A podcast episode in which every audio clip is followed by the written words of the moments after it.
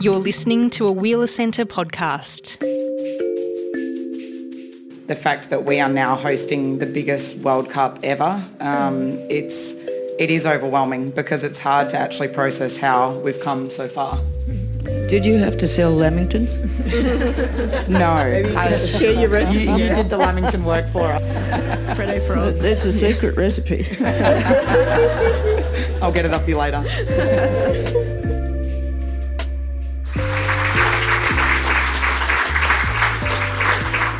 Seems very serious when the lights go out. So uh, my name's Fiona Crawford. I'm clearly not Shelley Ware, but I'm going to try to fill her very talented shoes. She's just been unable to attend at late notice. But I'm just going to introduce everybody so they're not standing awkwardly, and then I'd, um, then I will actually complete an acknowledgement of commentary after that. But uh, first of all, I have Shireen Ahmed, who's standing at the back. Shireen is a multi-platform senior co- contributor with CBC Sports, a TEDx speaker, a mentor, and an award-winning sports journalist and activist who focuses on the intersections of racism and misogyny in sports. She is a global expert on Muslim women in sport. She's also the co-creator and co-host of the Burn It All Down feminist sports podcast, which is currently on hiatus. But I was just saying in the back, um, back in the green room that I live in hope that it's coming back because I'm a big fan. Uh, she also teaches sports journalism and sports media at the Toronto Metropolitan University. So please welcome Shireen. Um, I might follow the order that's on the screen. So next we have Emma Checker. And Victorian uh, football fans will need no introduction for Emma, but uh, Emma is a professional footballer who has represented Australia at youth and senior levels. She achieved her Matildas debut at 16, uh, which was in 2012. And Emma will tell you that I actually got to work with her at that time because I was running the social media for the Matildas. So I think we did Emma's first interview together. Um, Emma has spent the last 12 years playing National League domestically and internationally, including contracts in South Korea, France, Iceland and Sweden. She has been a key pillar in a number of premiership and championship winning teams with uh, Melbourne Victory, Canberra United and Melbourne City. She uh, made history by becoming the youngest captain of an A-League team during her second stint at Adelaide United. And most recently, she spent three, uh, three years captaining Melbourne City. Away from football, uh, she's, there's more, sorry. Uh, away from football, Emma's uh, completed a bachelor degree in business, majoring in public relations, and she is a qualified personal trainer. She's currently working at the Professional Footballers Australia, or the PFA, and she actually ran an awesome event, uh, event just the other week because she is the event and administration coordinator. So please welcome Emma.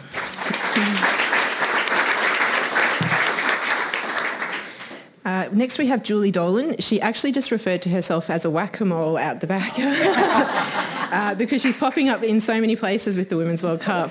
Uh, I think she's moved through the world a little bit anonymously prior to this, but uh, all of a sudden everybody wants to talk to Julie and it's a really fantastic thing. So uh, those of you who know her know she is the head of community and marketing for the Central Coast Sports College in New South Wales. She's an ambassador for the 2023 Women's World Cup and of course, she is the inaugural Matildas captain. So she played 34 matches across a 14-year career, including appearing in the 1988 Pilot Women's World Cup.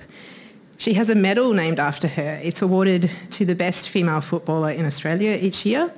And she also has an awards ceremony co-named after her, the Dolan Warren Awards, uh, which is named after her and fellow football great Johnny Warren. Uh, Julie was inducted into the Football Australia Hall of Fame in 1999. And in 2018, she was named a member of the Order of Australia. So please welcome Julie.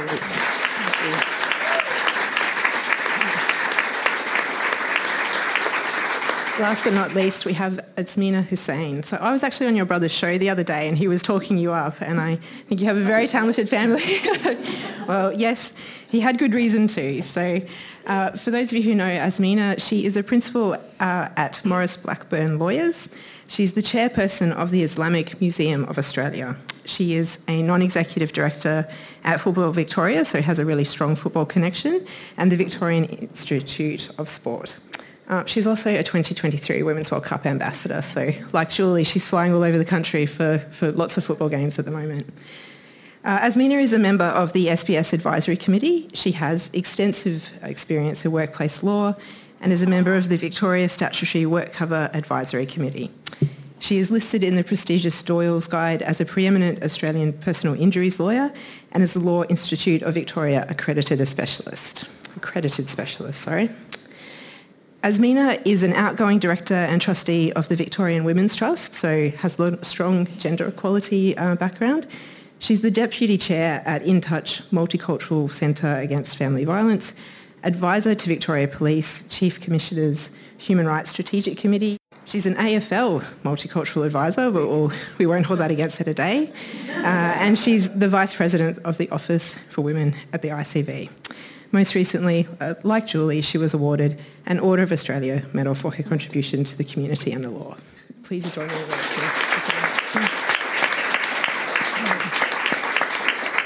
In Now that we've introduced everybody, I do want to just acknowledge I've flown in from Mianjin, the land of the Turrbal and Yagara peoples. Uh, and as we start our session today, I would like to pay my respects to the Wurundjeri Woi Wurrung people of the Kulin Nation uh, as the traditional owners of the lands or the unceded lands on which we're meeting today. I pay my respects to their elders, past and present, and I extend that to all the Aboriginal people and Torres Strait Islander people who are in the room as well with us today. So as I was saying, I'm not Shelley Ware. I'm Fiona Crawford. I'm a writer and editor and a researcher. Uh, I've followed and written about women's football for a number of years, including uh, a couple of books, uh, the most recent one being The Matilda Effect. Uh, really, we're here though to hear about these people today. So I'm going to do my best to stay out of the way because I really want to hear their fantastic contributions as well. I've had to adjust my questions ever so slightly because uh, the Australia-Nigeria game, I think, has thrown a little bit of a spanner in the works for, for a few of us. But I will start by saying, what a week and a bit. Um, this is already proving to be the most successful Women's World Cup to date, and we're only, I don't even know, six, ten days in. We all know the impressive stats, but I'm going to rattle off just a couple of them. More than 1.5 million tickets sold, approximately 460,000 people turning up to games, uh, Matilda's jerseys outselling the Socceroos jerseys during their World Cup and since their World Cup in 2022. Broadcast figures that just keep tumbling. I think it was 1.24 million for the opening game, we're at more than 3 million for the Nigeria game. New Zealand, because we can't forget about our co-hosts, they've achieved their first ever Women's World Cup win. And we've got minnow teams like uh, Vietnam, Haiti, Nigeria, who have been absolutely playing out of their skin. Uh, I don't think we could have asked for a better couple of weeks, except for Australia to be progressing through a little bit more smoothly. Um, I have to say, though, you know, even though we've been on the right time zone, I don't think a lot of us have had a sleep, much sleep. So I do want to just gauge before we kick off this panel on a scale of 1 to 10, how exhausted is everybody, but how pumped are you? I think if I can start off, um, I can't believe that uh, I'm more exhausted than these people. They sound a lot busier than I am. But um, I am, I'm exhausted. Uh, but I wouldn't have it any other way. Uh, for 40 years prior, uh, nobody's been asking any questions. So to finally be able to tell stories and to celebrate what an enormous event this is, uh, you know, I wouldn't have it any other way. I can sleep sometime after the cup. um, for me, I am pretending to do my day job. Um, just trying to intertwine the two, football and you know, human rights, equality, workplace lawyer. It's working well so far. uh, the work is working well. yeah, for me, much the same. I think I've found myself watching more games than looking at my computer that has the work on it coming in. Um, but I think it's a it's such an occasion that we will only get to live through in this way once and I think, you know, none of us would forgive ourselves if we didn't truly embrace this opportunity for what it is. Well, I'm very fortunate. My day job is to actually cover the tournament. So I, you know, I feel a bit of survivor's guilt here, actually. Um, I'm sleeping uh, maybe four or five hours. I've been here, I think, 10 days, and in Canada, that's nine days. I, but I'm also really, this is my fourth World Cup that I've attended in my life, the third women's, and it's so lovely to be in a place where the country is excited as well. When I was in France in 2019, nobody in Paris knew or cared. And that bothered me tremendously to hear that the, you know, Matilda's, the Tilly's jerseys are selling out. Um, transparency, I'm Canadian. I'm obviously hoping that Canada goes through. I realize and dear. brilliant hats off to the Wheeler Center for setting up a panel such as this days before the do or die match. But it's an honor to be here and one that I don't take lightly. Look, I, I really want to ask because you have all been here since the beginning, and for, in Julie's case, literally since the beginning. What have these last couple of weeks been for you? I mean, Julie, you touched on it. Nobody paid much attention, and suddenly we are the most popular people in town. Yeah, nobody did pay much attention, and all these stories that are coming out, they're just delivering uh, what a rich, colourful history the Matildas do have. Uh, but nobody ever knew that. So what's inspiring for me is that now people know that. And I think that's what's uh, increasing the popularity even more. Um, or I might be a bit biased about that. But um, yeah, I'm just uh, yeah loving everything that's being asked and really willing to give information about what has gone before. And there's been a lot.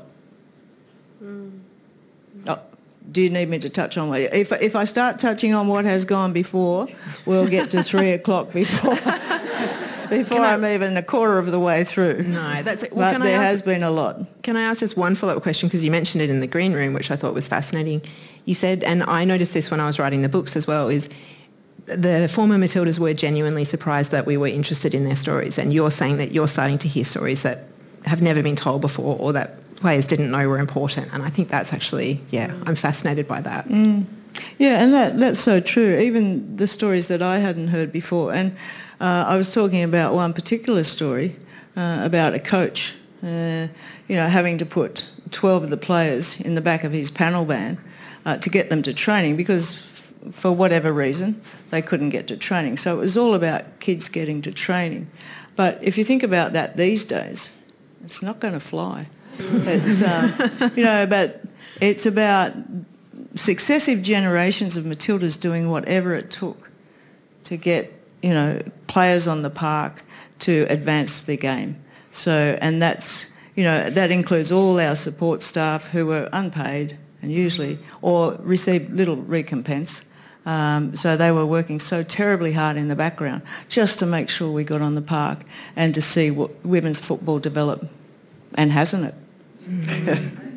How many Lamingtons did you sell? Well, I was just, you know, funny you ask about Lamingtons. I think I'm going to be, be known as the Lamington Queen soon because I keep talking about them. But the comparison I give is, you know, we're, we're now talking about 1.5 million tickets having been sold to watch a women's football game. Mm-hmm. And back in my day, we were thinking, "Oh, don't, don't know if I could make 1.5 million Lamingtons to sell so I can get the money to travel to a women's football tournament.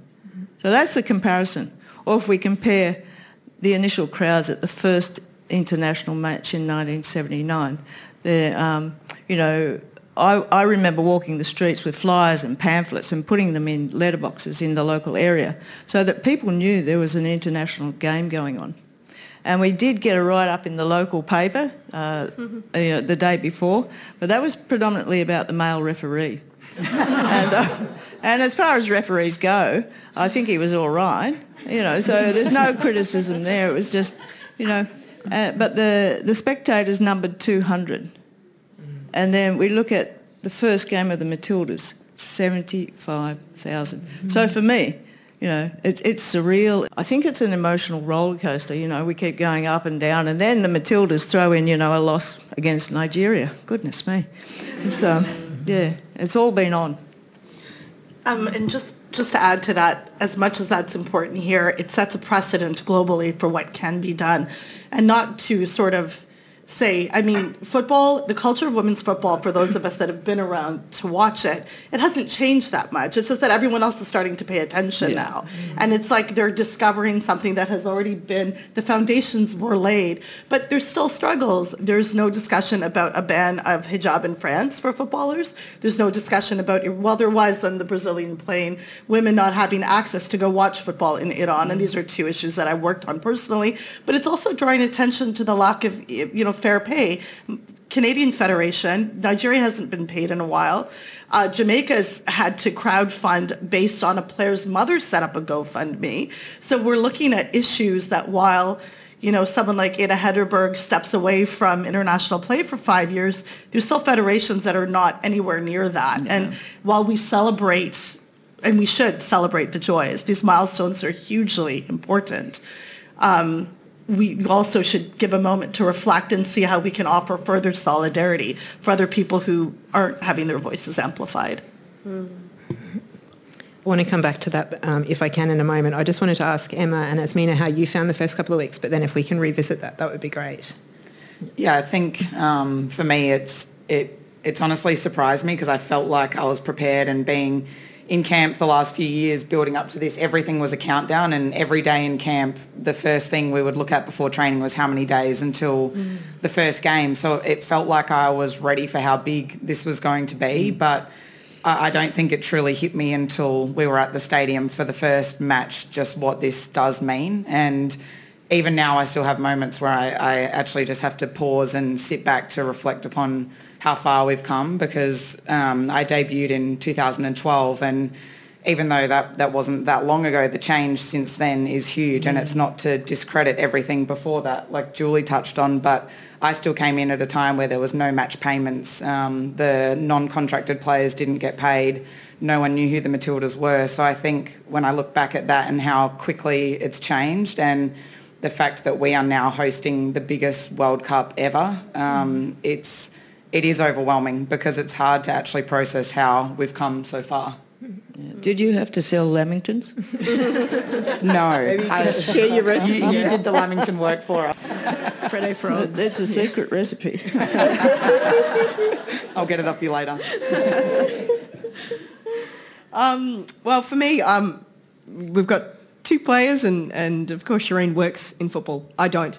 Um, and so as someone that's coming from that spectator or external perspective, um, I've been blown away. Um, so as a legacy ambassador, my role's around um, ensuring that we harness the momentum that we have right now for, for the game and, and making sure that um, what lives on beyond the World Cup lives on uh, as a legacy that continues for generations to come. Um, for me, it um, I think un- I really underestimated the the scale mm. um, of how huge um, the Matildas brand is, and uh, the scale of just women's football.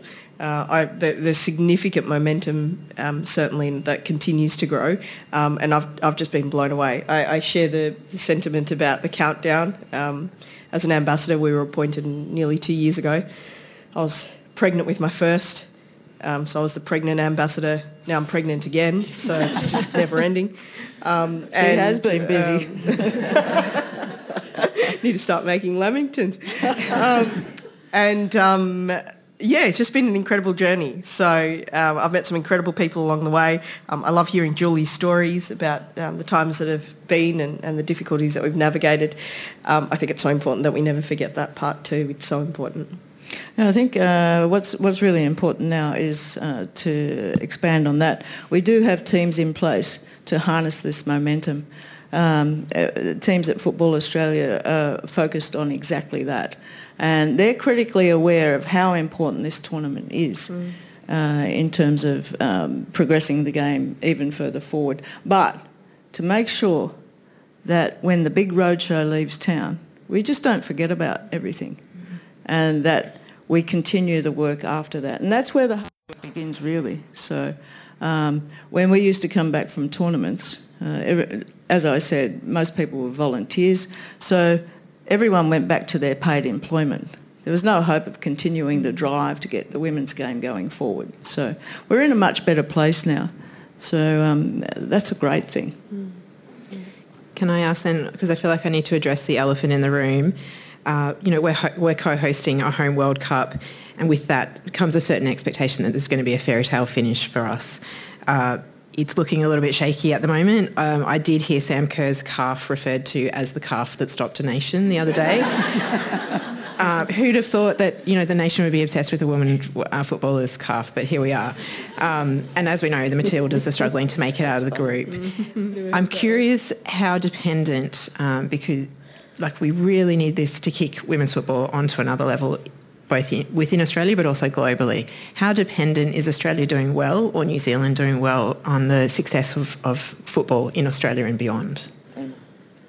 Emma's Um, question. Yep. Yeah, I, I think obviously a lot of responsibility is on Australia and New Zealand, but I think it is mostly bigger than that. I think it's on it's everyone's responsibility. Yes, we're the host nations, but and ideally both the host nations are successful, but I, I do think it's the responsibility of all of us collectively because it's this we are the world game and every nation in this tournament is obviously fighting their own battles. And so you have your own independent battles but I think it does go bigger to being we are united in working towards an end goal collectively. So I think regardless of who it is in the finals and who it is that makes it through it, it's on everyone to, to do their part. So yes, the, the best case is that we see Australia, I'm really sorry, make it through. but but I, I, do think that it, it's we have to look uh, into a broader lens than just that. Yeah. Yeah, I, I, think one of the things that was really that resonated in 2019 was the final of the entire crowd chanting, chanting equal pay, and you know we saw the United States women's national team just sort of rally up their nation and the world. And, and, and, and I think there's something to that. If it needs to happen here, um, if it needs to happen in, in, in, places like this that also draw attention to other federations. And quite frankly, from where I posit, the AFC is largely ignored in the global discussion. And I think this is really going to help amplify that and the teams from out here. And that's extremely important because the struggles struggles against patriarchy and struggles against the control of those at the top who make the decisions that affect um, women and non-binary players, they happen from men who make these decisions. So the fact that it's happening here or it happens in Canada or Jamaica or anywhere else, we're very united. It's a global struggle. So uni- uniting that um, is, is really important and to see it being amplified here in a way that other global media have no choice but to discuss it mm-hmm. is really important. And I think it'll hopefully that's what I hope to see out of this as well as an advance out of the group stage obviously. I, I mean if there was a way for all of us to go together I would really love that too but it's called the group of death for a reason. Um, but yes and then then there's the excitement of the football I do want to say that. I have never been so riveted. The Philippines winning their first, you know, match was, I, I still get tingles when I think about it. Um, Ali crying with Jacinda in the back, like everybody cried about that. Um, I just, it's so important. And yes, Sam Kerr's, I still, I'm texting everyone about Sam Kerr's calf. Like, I really would like, Jessie Fleming was the same thing. Is she starting? Is she, what's happening? So like the buzz about that, because it reminds me of the conversations, the minutia that people pay attention to in men's sports. Yes. Mm-hmm. And I'm not trying to copy because the one thing about women's game that I find really beautiful, and Julie, you could yay or nay this, is that it didn't copy the men's game. It created its own culture. Mm-hmm. And that's why it's so precious and needs to be protected. Mm-hmm. Yeah, and it's a very different culture. Uh, a little bit similar to the tennis with the women's game and the men's game. They're completely different games for whatever reason. Uh, and audiences and fans gravitate to one or the other, sometimes both. Uh, but basically, yeah, we're looking at a completely different game. Mm. You touched on it um, about saying wanting every team to go through, and I think we are really there is uh, as much as we need Australia to go through. Nigeria, as you've touched on, uh, is having some pay issues and some um, they're having to speak out against their federation. Jamaica's had to fundraise to get here; they had to GoFundMe. Haiti really um, scarce resources as well, and they're playing out of their skin. I mean, the list goes on and on. There's probably some other teams I really should be mentioning in there, but. Mm. I'm curious because Sam Mewis, who's a US women's national team player who is not here through a knee injury, but she said during the week um, that teams coming into this tournament are almost in a catch-22 situation. If the teams that lack funding and investment perform well, so your Nigerias and your Haitis, um, if they do well, the federation say, see, doing fine, no further investment required. Um, but if those same teams lose, the federation say, should we, why should we invest in this? They're no good. Um, it's clearly not going to have a return on investment. I'd probably also add to that the Matildas are probably, I mean, you wait for the media to turn. Once they're out, they're going to say, we gave you a home base, we gave you bean bags, we gave you a barista, and you didn't, re- you didn't return your investment. So I'm curious about that sort of funding tension and that constant need to prove yourselves, which I think is a new pressure for the Matildas, but yeah, has probably existed all along for the other teams. I'm opening that to anybody who feels strongly. I get so mad about this. I'm just going to say Yeah, it. go for it, Shireen. I'm, so, I'm just like, oh, it's burn it all down. There was a name. The podcast was called "Burn It All Down." And mm. the thing is that these are not expectations that happen from the men's side. It's like mm. exactly the catch twenty two, oh, but it's pressure put on. The other thing is investment in women's sport. Results don't happen overnight. The NBA, one of the largest leagues, was in debt for 20 years before they started to make money. Invest, we know the product for women's sport is unbelievable. We know it, we see it with the numbers, and there's still those randos on Twitter that are like, nobody watches women's sports. They're like, okay, mate, sure. We're not even going to respond at this point. But it's frustrating because there's a reluctance to do so. And it gets back, and this is a sociologist in me speaking, it gets back to not valuing women's labor. It gets mm-hmm. back to not valuing the work that women do. Make no mistake about it, it's work. And they need the social supports. I did a story on ACL tears. And one of the things I spoke to with a, a specialist was psychosocial factors are imperative, meaning resources, nutrition, mm. transportation, not 12 in the back of a van anymore. Mm. That's not, I mean, Julie, you're a superhero to be able to have gone through that and live to tell those tales, but that's not where we know we need to be. No, definitely not where we are. Uh, but as we were talking about before, I think the, the Haitis, the Jamaicas, the, the Nigerias are at that place that we were way back then. So there is hope. Um, and, and that's also important that they realise what we're talking about here is that people get behind them and help to drive that. And hopefully uh, we don't have that tension. Okay, they're not doing well, so we don't fund them, or they're doing okay, so they don't need any more. So we, we went all through that. Azmeena, that might be even a chance to ask you. I mean, in Victoria, we know the legislation has changed. I'm based in Queensland. We don't have the same sort of gender equality um, legislation coming in yet. But I'm curious about how that's about to ramp up and what sort of changes we're starting to see or what's going to be in the pipeline that might improve some of these issues. Yeah, and even even just more broadly around the issue of uh, pay inequity.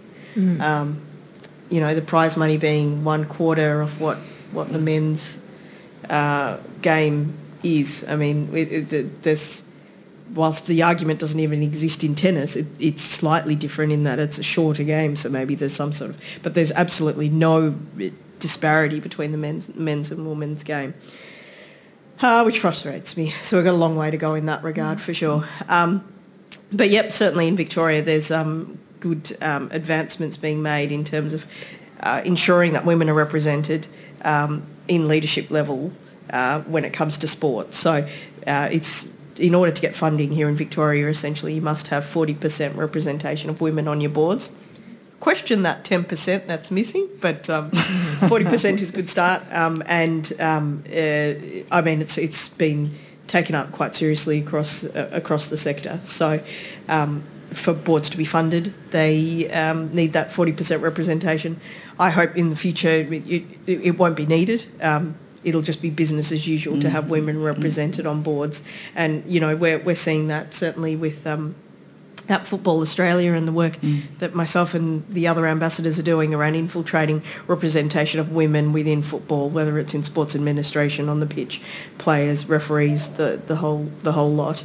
Um, uh, we're, we're certainly seeing the benefits, and I mean, football in Australia is the um, largest represented game by women uh, and continues to grow. So it just makes good business sense. Yeah, but I think uh, if we peel it back a bit further, despite the popularity of the Matildas, uh, the issues that prevent women and, and girls from fully participating mm. in sport are, are, very basic still.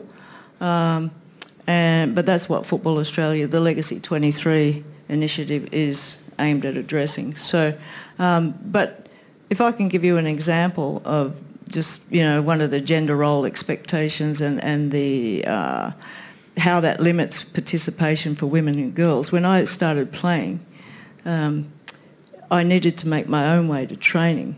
And I was 14 years old and uh, while mum took me a few times, um, I had four brothers and one sister, so she couldn't leave them at home alone with dad at work. So we've got the, the female carer and the male breadwinner. And that, that's just how, how things were. It was normal. So, but that didn't allow me to get to training unless I took, took public transport. Um, so I would do that. Um, and then what, I'd go to my teammates' place and they would give me a lift to training. And after training, they'd drive 50 kilometres out of their way to drop me home because I couldn't get on public transport at night. It was just not safe. So those are the sort of workarounds, and that and that's how simply it plays out, you know, because of our role expectations in society, and um, you know, and that brings up another uh, limitation for women and girls participating in sport, and that's uh, uh, personal safety. I'm often asked about uh, public conveniences and, and inadequate lighting, and I can remember, you know, playing it in uh, parks and they were very dimly lit. And um, basically, sometimes, well, most of the time we used that to our advantage because the, the coach would say, okay, girls, five times around the oval to warm up. and so when me and a couple of others got to the dark bits, we'd drop down in the long grass and we'd wait for the team to come back round. We'd join. Jesus, that was tough. And, uh, so and, and things like that. And people ask me about you know the public conveniences, uh, dimly lit, you know, right down the end of the oval, if there were any at all. And um, yes, it, it, was something that we thought about. But I was talking to Molly at the airport the other day, who's here today, and I was saying, but I came from an era where we had outside dunnies. So we were so used to traipsing down the backyard in the dark just to go to the loo that it didn't present that many fears for us. So uh, we're looking at, you know, growing up in an era where these things were quite normal, but um, they were actually limits to participation. I, I wanted to ask actually because it feels like women's football is having has to do a lot of jobs and the World Cup is having to do a lot of jobs. There's the gender equality job, mm. there's the human yeah. rights job. I mean, when Brazil turned up uh, with their plane emblazoned with activists um, detail like pictures and their quotes on there, I thought, right, we're on our way. There's going to be this is going to be a really um, meaty World Cup in terms of human rights um, activism. And then everything's kind of gone a little bit quiet. We've got some armbands that maybe FIFA has corporatized, you know, um, social issues. Maybe that's sort of muted everything. But I'm curious because it, it's not just a sporting tournament. It has to do a lot of jobs. And so you're talking about barriers to inclusion. I'm wondering about some of the others that sort of spring to mind for each of you. Maybe starting with Shireen. I'm just looking, making eye contact with me. Yeah, well, yeah. I mean, for a lot of them, and, you know, Julie already noted them, Jamaica, Haiti, Nigeria have pay issues, but it's also Canada. I don't want this to be the narrative to be the global south. It very much happens. It happened in the United States. I mean, the discourse about equal pay happens everywhere. But along that those lines, I mean, there's are there are issues that we would we would like to see more of. I mean, you know, there's I know that there's been some discourse, and I'm not familiar enough with it to talk about it very specifically, but there was some criticism from Indigenous communities here. Um, and my language, my vernacular will be a little different because in Canada, the Indigenous population are not referred to as Aboriginals. So forgive me if my language is a little bit out of sync. First Nations is it's, it's First yeah. Nations as well. So, um, and for example, in mega events, they, there's been criticism of using mascotry or uh, indigenous representation, First Nations, for the convenience of the rest of the world, to look as if population, uh, you know, the, the history is sort of being sport washed. And that could be happening here, and there's a long history. I was lucky to visit the Immigration Museum not far from here, I believe, and to look, because Canada and Australia are very similar in those histories of, you know, settling and, you know, like literal cultural genocide of populations. And for me to go, I was very humbling because it's very similar, but it's something that's actually not taught. And there is a way, like I said, without diminishing the importance of advancement of women's sport. But really, if you're going to host a place and host a tournament, to pay homage to those who are there and the history that goes there. It doesn't have to be I'm not trying to be a feminist killjoy, but or am I though? Um, am I? Um, or or is it like what are we doing here? Are the stories being told? I'm a storyteller hmm. by by trade, and hearing the stories of elders as opposed to only. And maybe this is a reminder to myself in the media industry that in addition to the importance of Sam's calf, we need to talk about the stories from those communities as well. So that's just, and I, again, I'm noting that I'm a settler in my land, which is Anishinaabeg land in uh, Toronto, and I'm a settler as well of immigrant experience. So it is quite layered, but that's the importance of telling those stories and understanding all those intersections and how they land. And, you know, I think media plays a really important part in that, and to a large degree, sometimes I think that media fails. I, I did hear Football Australia's First Nations um, General Manager speaking yesterday at a symposium. Um, I think her name is Courtney. Somebody can yeah, nod. She actually, uh, I thought, summed it up really well. She said football, our sport by nature, is um, is inclusive in nature but exclusive by culture. And I did, th- and she meant culture generally, not as in First Nations culture. But I thought that was a really good way of summing it up. I think you've just nailed that. It's um, yeah, you in at its base, we should all be able to play. But yeah, when you see it play out um, in World Cups, not so much. So, Azmeena, I think you were going to add to that. Yeah. Um, yeah, no, I mean, I, I completely agree with everything Shireen was saying, and um, I think uh, we've made some great advancements in terms of having the Indigenous flag and Torres Strait Islander flags represented, and I know that in itself was a bit of a fight itself to have those at, at all all the games. Um, I think that's terrific, but certainly we've got a long way to go in terms of so many ranging issues from um, what Julie mentioned about facilities to infrastructure to removing barriers for girls to be able to just participate in the sport. Um, but as well as that, ensuring that the game um, uh, is accessible to everyone. Um, and there's there's a bunch of us ambassadors. I'm of course from a culturally diverse background. I also sit on the board at Football Victoria. Um, and when I first ran for the board, they were like, "That that, that girl, she's she's the one running for the board," uh, because I'm not European and I'm not a bloke. Um, I don't fit the narrative of what it means to, to be part of football, essentially.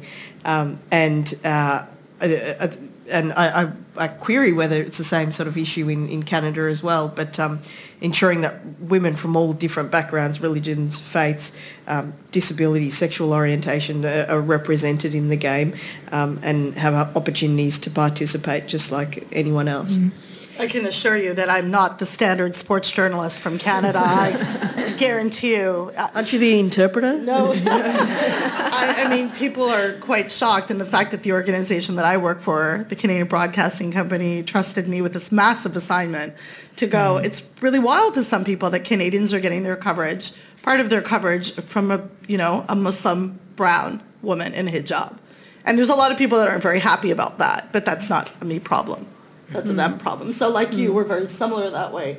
But even within the women's football space, opening up to other women within those margins is also something that we need to keep doing. Mm-hmm. Yeah, I think it speaks to female visibility as well. Uh, mm. You know, we, we've had uh, very little female visibility over the years, and it's only now that we're starting to see uh, women in, in spaces that w- they were never occupied before. So um, when I was growing up, uh, the question I'm asked is, okay, which female player did you admire? And my answer is, I never saw any female players. Mm. So I admired Glenn Hoddle because he was from the EPL and that's what we saw on TV.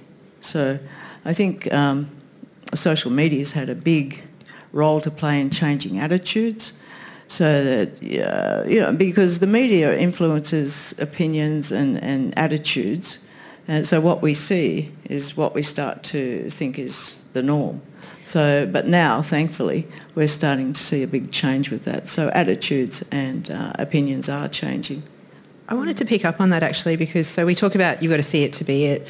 Um, and obviously Sam Kerr, we know that that succeeded in that space. There's many girls um, dreaming of becoming Sam Kerr.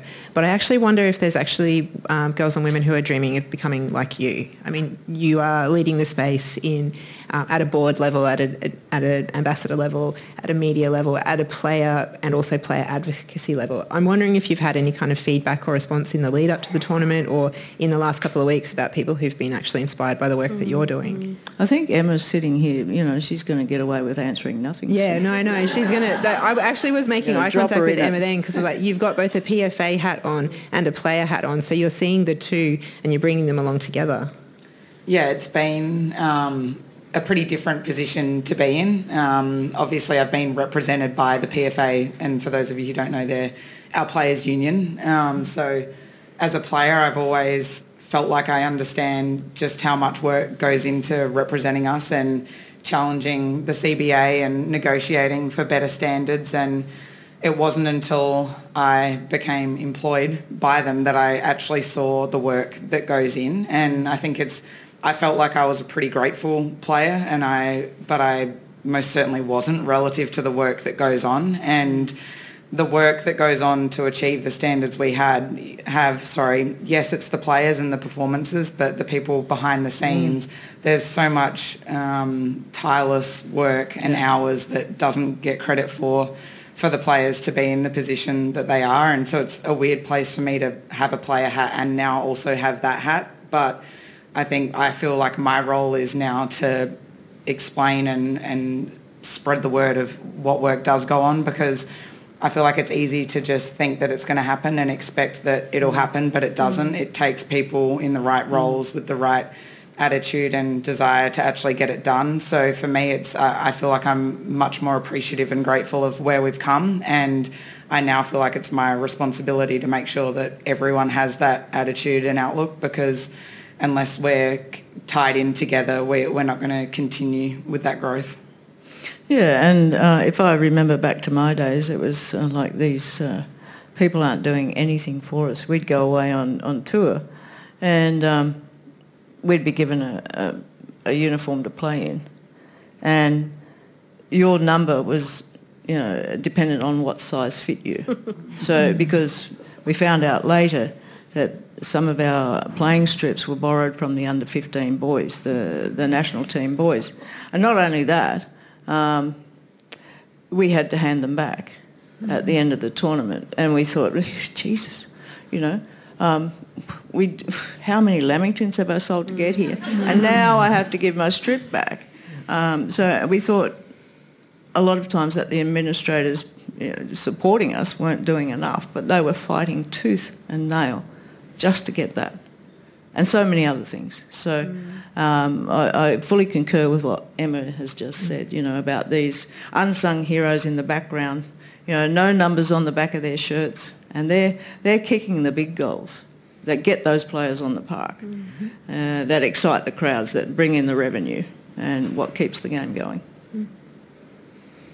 Mina and Shireen, I wonder if um, I don't even know, you both mentioned that you are from culturally and linguistically diverse communities. I'm wondering if there are girls and women who, you're saying you're not a traditional sports journalist, is that actually inspiring a whole generation and, and uh, uh, that the game hasn't been open to you to date? Well, I think in addition to like the sports media aspect, I mean, my industry in North America and sports in particular, that vector is 95% white, able-bodied, cishet men. Mm. I'm not a white man surprise. So um, it's very different for me. But yes, I get calls from racialized young women, people from marginalized community, disabled students, uh, racialized students from very different. And it's just the point is that you're not the same, that you're different. So there's this sort of solidarity that they see or they're rooting for you. You know what I mean? And yeah, I, do I like to think I want to inspire? Media is not the most stable industry, and I'm. My dad was like, "Why are you telling people to go into media? Tell them to be doctors and lawyers and teachers." so, which I did not do, right? So it's, it is. I'm grateful to say that people have responded really well I mean, it's still, but the other thing too, it's not just in this role, advocating for other people and not just women, but a, a huge emphasis on racialized communities and marginalized communities in particular, to be in roles within football, like Azmeena, to be board positions, to be owners, to be medical staff, to be trainers, to be nutritionists, to be business, uh, to be able to be agents to guide athletes for contracts. There's so many roles. It's not just the pitch anymore and to encourage people to do any of those things, mm. to be officials, to be referees is huge. Yeah. Um, there's uh, the first Palestinian ref at, any World Cup is here. Mm. These are not small steps. These are huge things and part of the stories that we hear and the successes that we hear. But there's still so much. We're just getting going. I'm getting so mm. excited. I'm going to go back to my students and say, please be on boards. Be on boards. That's where the the fact that you're doing this is massive. It's something that Canada doesn't have at the moment. The players or the leadership team negotiating. How are they supposed to focus on football when there's mm. they have to? Mm. So essentially, we talked about this. You know, um, you know, Lindsay, my colleague, is a reporter for senior reporter for CBC. Every presser, we ask them, "What about the CBA?" We're focused on the football, which is what they actually should be doing. So the fact that Emma's role exists is so important. Mm because it gives the players opportunity to actually do their job.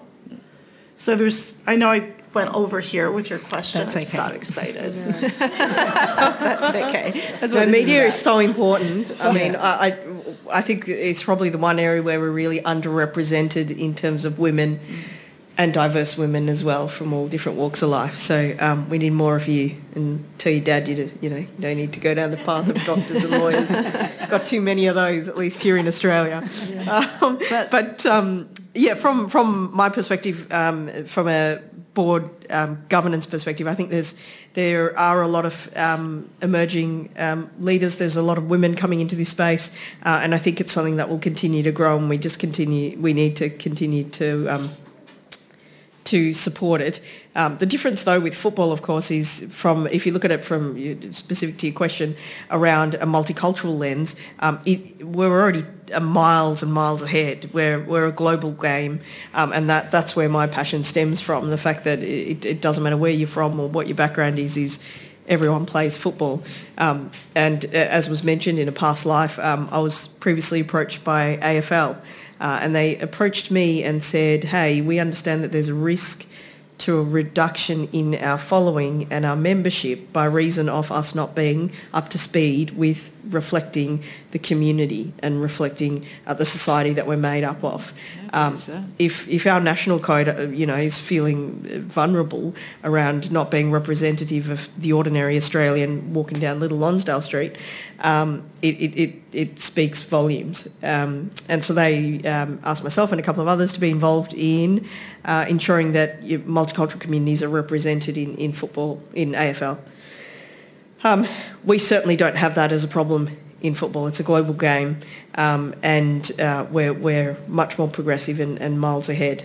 Um, but if we're talking about who inspires or um, sort of our uh, reflections on um, who has been inspired most within the game, um, from my perspective, um, what I've really enjoyed seeing is um, all the little boys, yeah. all the young boys um, who've come along to games uh, and have cheered on the Matildas um, and have just completely parked that label of gender. It hasn't mattered. Um, and, and the future for, for sport um, is essentially that it doesn't matter what, what gender you are. Your hero can be a female. and I think that's huge. It's, it's something that we're, we're still getting used to and it's terrific. I'm conscious we probably only have a few minutes left, but I do really want to ask, uh, you're in the room now with male administrators uh, and you're advocating in different ways or you're working with um, male media who've come to the tournament who perhaps don't always um, pay attention to women's football. What advice would you like to impart to those male administrators um, for moving forward beyond this tournament about okay, maybe you weren't on board with women's football or you didn't realise just how extraordinary it was prior to this, but what would you like to see them enact going forward and, and also including you in the space? Um, I'll just jump into this because I love this question and it's, I just love this question. I'm at the first ESPNW summit in Canada. I was fortunate to be there. And my colleague, Marcia Gay Knight, is, uh, she runs uh, Black in Sport Business. And she said something in her presentation. She said, look in the room and see who's not there. Take note of who is not in the room. And then there's your task list. Who is not represented? Which communities do you not see? Whose voices are not amplified? Um, and that's something that has stayed with me and will probably, you know, sort of motivate the work that I do in my own personal practice. Who is not there is very important because as we make strides, it's important to extend that to other people. And truly, um, our liberations are tied. I don't need to say that here. that statement comes from here. But I think that's something that I really find heartening is mm. and and positive in a good way that you now have some kind of power or perhaps you're from a demographic that always did. So do better. Mm.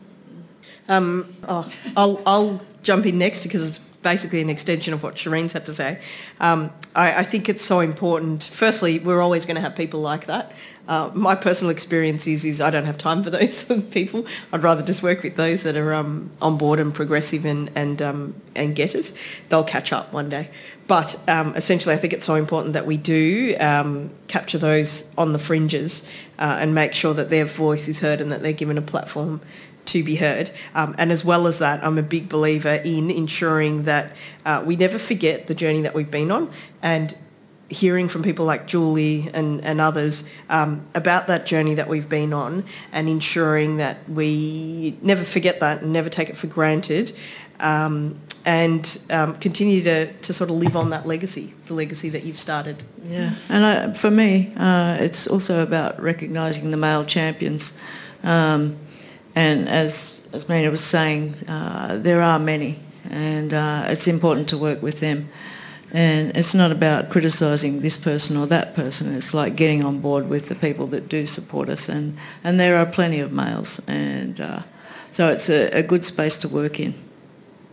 Yeah, I think just one last, like from a player lens, I think we all have a role to play in the education of these men as well. Like I feel like it's really we're now in a different place in sport where female players are speaking up, they are sharing their stories, and I think that creates a shift as well because they're they're willing to call people out, whereas historically I don't think that was happening. So now we're in a place where female athletes aren't accepting of of those characters within those spaces. So I think I think that's also a big leap in the right direction. Mm-hmm. Okay. If I could just give one more example, I flew into town last night and um, as I was walking to the um, hotel, uh, I saw a women's football game on in the pub, right? So I thought, oh, I'll just pop in for a quick lemonade late at night, as you do. And uh, so I sat down. I was watching the the China China Haiti game, and behind me I heard this bloke say, "Oh Jesus, what's going on on that TV?" And I was just about to throw my beer up.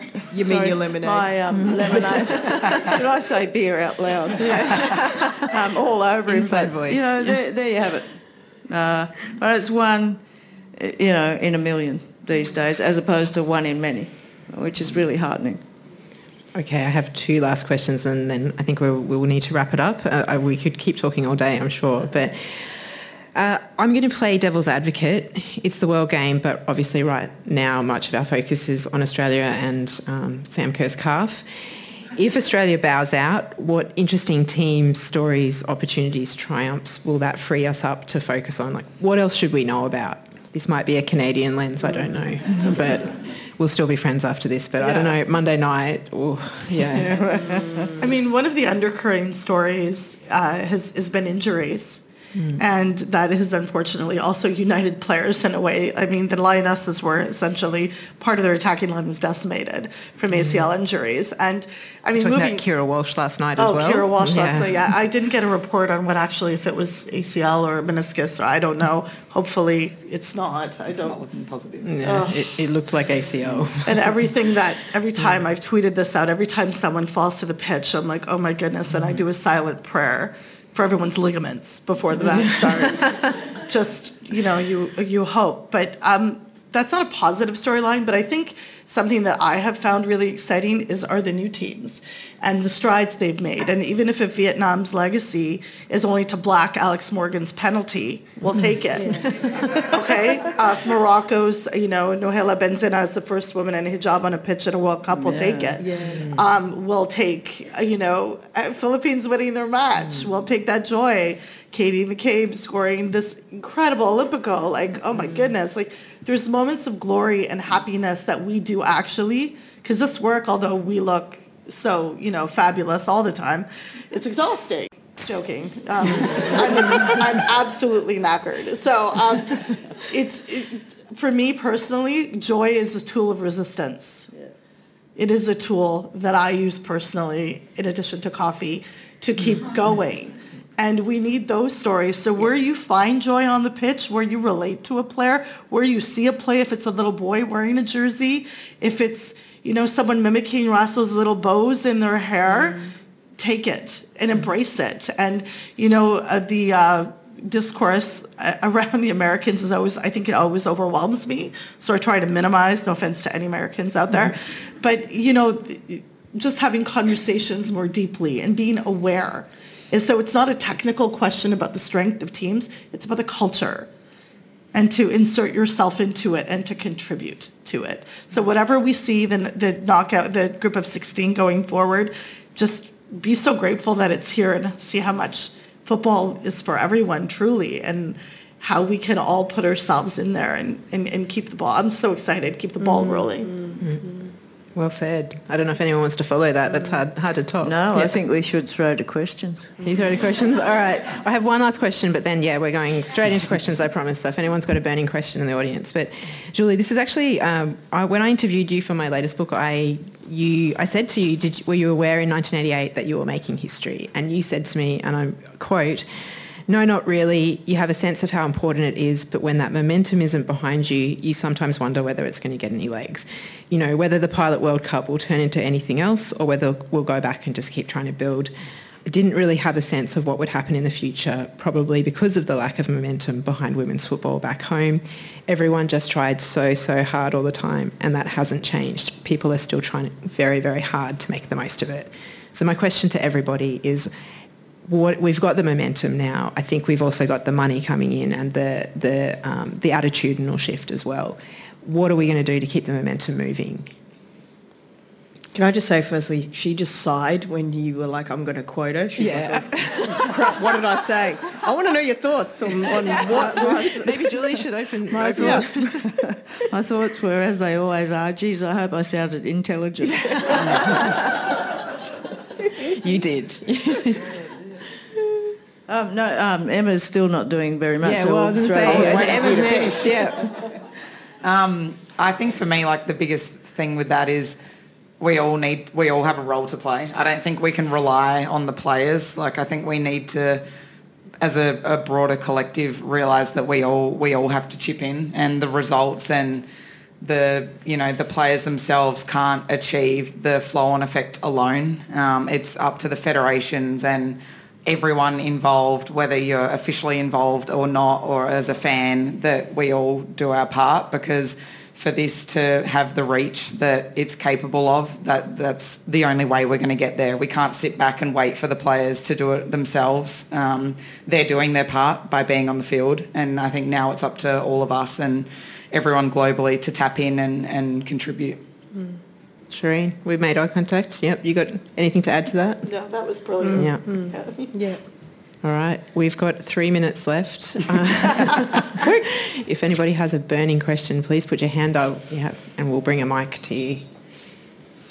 Hi. Um, I'm wondering what advice, uh, sorry, I should say, bearing in mind that NRLW has just started, so in Australia we've got more football codes where there are women playing professionally, even if they're not paid like that yet. You, your uh, football, soccer, to be clear, within Australia, is obviously much further ahead with, with um, I suppose, more inclusivity. Whereas if you look at the screen for NRLW or AFLW, it's much less diverse. Is there advice that you would give, potential, not the top level administrators, but kind of at a grassroots level of how they can build the diversity at you know, coming the whole way down the participation chain in Australia?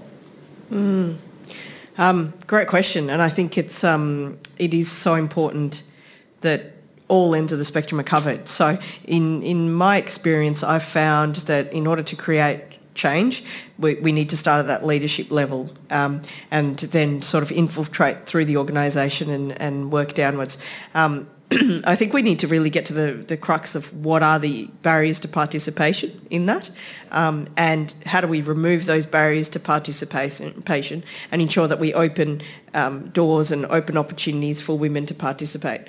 Um, I, I, don't like the argument when people say, oh no, we, we don't have any talent from X, Y, and Z backgrounds. That's the reason. Um, I, I beg to differ. Uh, I think um, so many girls from all different walks of life want to participate in the game, and, and the, the onus is on us to, to um, address those issues. And I mean, there, there, there, there's so many, whether it's disability or um, by reason of their sexual orientation or religious needs or you know just just last week we've had our first woman being able to play football wearing a hijab it just sounds ridiculous it's 2023 and it's taken us this long um, to get there uh, that's just one example but it's it's a serious issue and um, certainly starts at the leadership level um, and it's something we need to address What's resonating with me though is what Shireen was saying as well.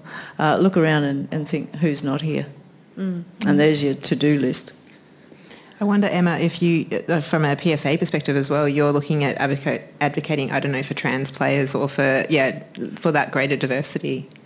Yeah, it's it's an interesting space. We actually had um, someone come in for an education session on trans athletes and, and the shift in that area. And I think um, the new laws have actually really helped in that space. And now, unless you, you can't discriminate unless there is um, what's deemed like a reasonable ground to do so. And I think that's just a baseline, but obviously I, I feel like education is key and it's it's hard because we're all you know we're all brought up from different different ways of life, different views and different lenses unless and unless you are educated, sometimes it is hard to understand. But I think the best thing we got told was that you don't always have to understand to include, and I think mm-hmm. that was what like sunk in with me was you don't you don't have to get it, you don't have to know why, but you just have to respect it and and learn to adjust and adapt because there's no wrong or right way sometimes and I think that was what stuck with me was understanding and acceptance can be separated. I need to write that down. Yeah, me too. wow, that summed it up well. I'm conscious it's three o'clock. I'm looking around at the Wheeler Centre team. Do we have time for one more question? One more? yep, let's do it. Okay. Anybody keen? Uh, I'll let the Wheeler Centre staff. I don't want to be the bad cop, so I'll let you choose. Hello. Um, my question is specifically probably going to head towards Emma. And now that you work for the PFA, I don't know how much you're going to be able to say, but maybe a little bit more than when you were just playing for Melbourne City. Um, with the A-League women's game, what is the pathway you see to having that being seen as more equal in terms of how do we keep these amazing players that we have playing for the Matildas, how do we keep them at home? Like, you know, we all know why they go to the WSL. Again, understand why you yourself went internationally as well. And we can see that, yeah, there are things like we've extended the season, things like that, but we still have players who have to have a job, mm. like to be able to fund themselves and you can even watch the Matildas documentary of Cortnee Vine, you know what I mean? Like before she had these endorsements and things like that. So my question is, what pathway do you see, the steps that need to be taken for the A-League women to start to be more professional?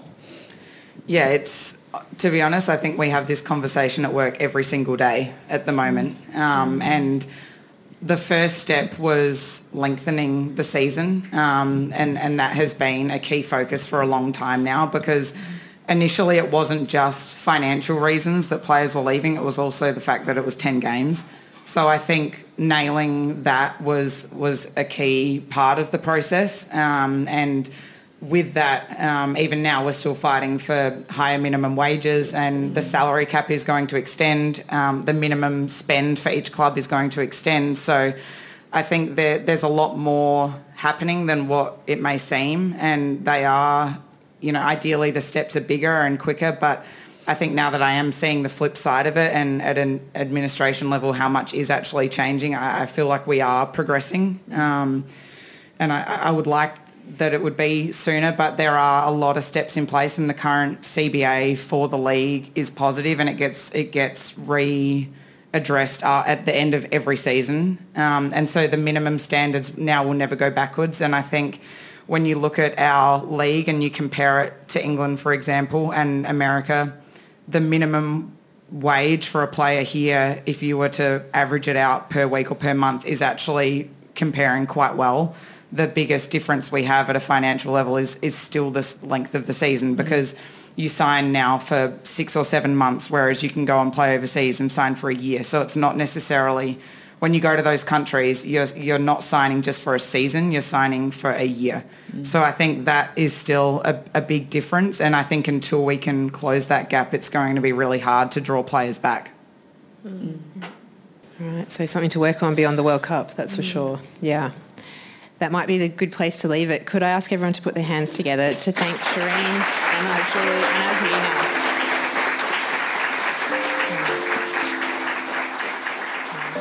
You've been listening to the event Kicking Goals, Soccer, Equality and the Women's World Cup, featuring Shireen Ahmed, Emma Checker, Julie Dolan and Azmeena Hussain in conversation with Fiona Crawford recorded on Saturday, the 29th of July 2023 at the Wheeler Centre. The Wheeler Centre podcast is produced on the lands of the Wurundjeri Woiwurrung people of the Kulin Nation.